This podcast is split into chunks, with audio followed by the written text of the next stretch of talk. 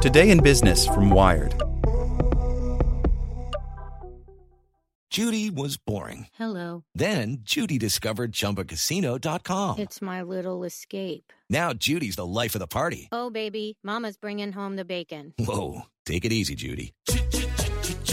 The Chumba life is for everybody. So go to ChumbaCasino.com and play over 100 casino style games. Join today and play for free for your chance to redeem some serious prizes. ChumbaCasino.com. No purchase necessary. Void where prohibited by law. 18 plus terms and conditions apply. See website for details. Want to learn how you can make smarter decisions with your money? Well, I've got the podcast for you. I'm Sean Pyles, and I host NerdWallet's Smart Money Podcast. Our show features our team of nerds, personal finance experts in credit cards, banking, investing, and more. And they'll help you make the most of your money while cutting through the clutter and misinformation in today's world of personal finance. You'll get clarity on strategies to help you build your wealth, invest wisely, shop for financial products, and plan for major life events. Listen to NerdWallet's Smart Money Podcast wherever you get your podcasts. Today in Business from Wired. Twitter is a megaphone for sudden death vaccine conspiracies. By reinstating banned accounts and selling blue checks, Musk has supercharged the most dangerous COVID disinformation. By Lydia Morrish. When British radio DJ Tim Gough passed away suddenly during a broadcast in October 2022, his friend and colleague James Hazel barely had time to mourn before the trolling began. They didn't even give him time to go cold. They were straight on it with some vile messages, Hazel says.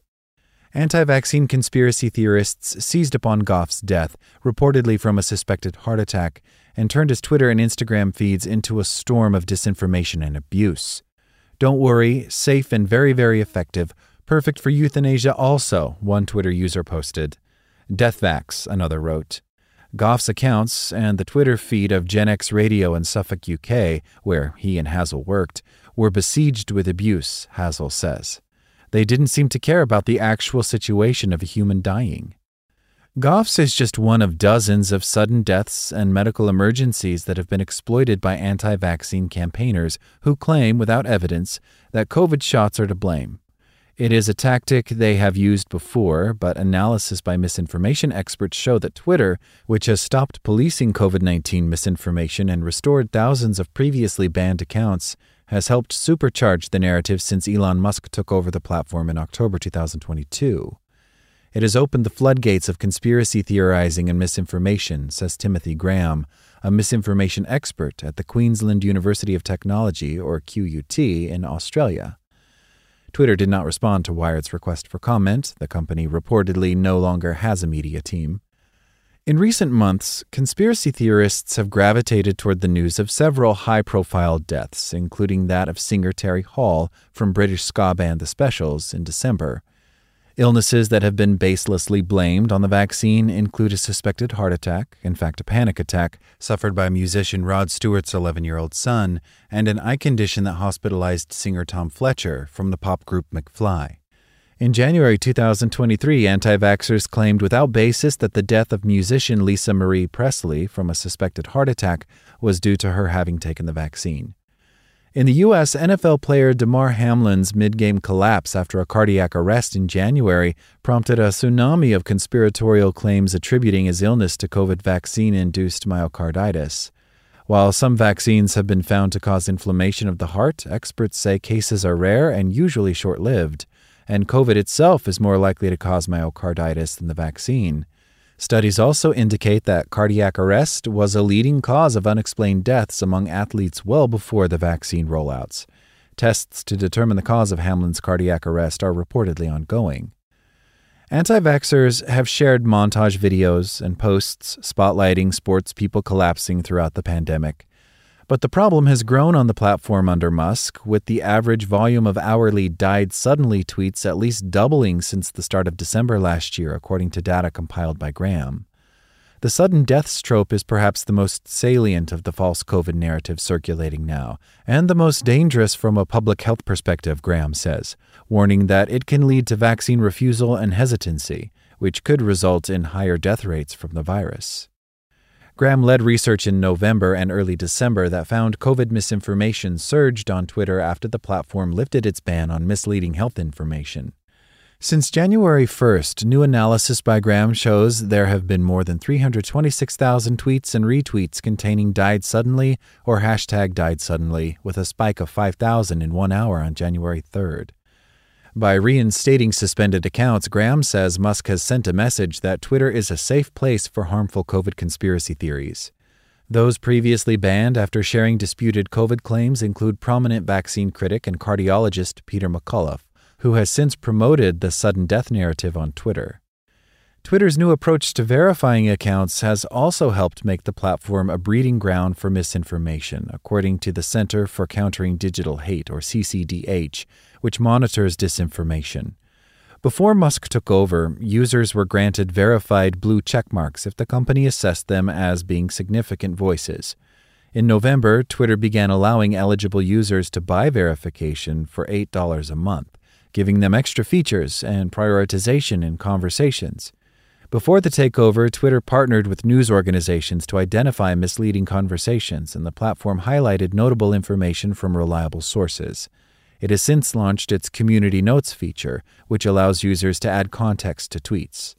A CCDH analysis of nearly 60,000 tweets posted between November 9th, when the new verification scheme launched, and December 12th found that 30% of posts from Twitter Blue users containing the word vaccine featured misinformation. Paid for blue checks may have helped give credibility to accounts that boosted the viral film Died Suddenly. The movie was produced by Stu Peters, a right wing radio host known for spreading conspiracy theories, and premiered on November 21st. Its content, which has been widely debunked, threaded together dozens of news stories about people who died unexpectedly with montages of people collapsing to claim that COVID vaccines are killing people en masse. Some of the deaths featured, including Gough's, were demonstrably unrelated to vaccination. The film was viewed more than 2 million times on Twitter, and many more posts linked to it on the fringe video platform Rumble.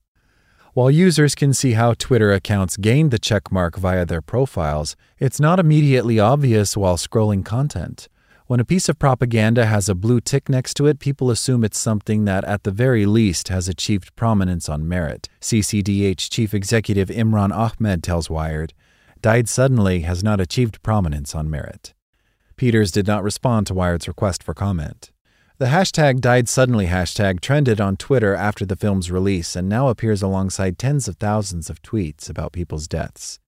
QUT's analysis showed that died suddenly significantly impacted the spread of COVID misinformation by creating a focal point for other conspiracy theories and their promoters.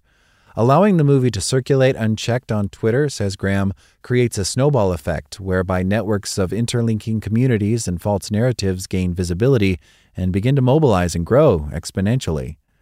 As well as potentially discouraging people from getting vaccinated, the conspiracy theories that grow unchecked around sudden tragedies can compound the grief felt by bereaved families.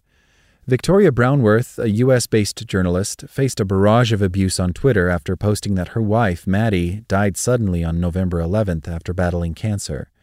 I had gone off to work. I came back and there were hundreds and hundreds of people in my mentions, Brownworth says. I was in a very fragile state, and I just couldn't believe people could do that to someone who was grieving, who had just lost someone. Brownworth, who is strongly pro vaccine on Twitter and regularly calls out other users who spread false narratives, says the release of Died Suddenly aggravated the trolling. I was just so overwhelmed, she says. For some of them, it wasn't enough to say she got the vaccine. A lot of them went, well, she deserved it because I had made Maddie. Gen X Radio's Hazel confesses he didn't realize social media trolls were so weaponized and active until he endured it firsthand alongside Gough's relatives. It was the worst possible thing to happen to a perfectly peaceful, loving family who just lost their father. These Twitter people just pile on and make a bad situation worse. Like what you learned? Subscribe everywhere you listen to podcasts and get more business news at wired.com/business. Without the ones like you who work tirelessly to keep things running, everything would suddenly stop. Hospitals, factories, schools, and power plants, they all depend on you.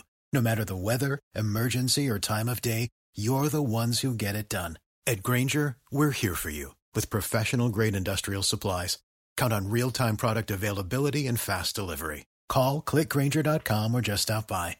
Grainger for the ones who get it done.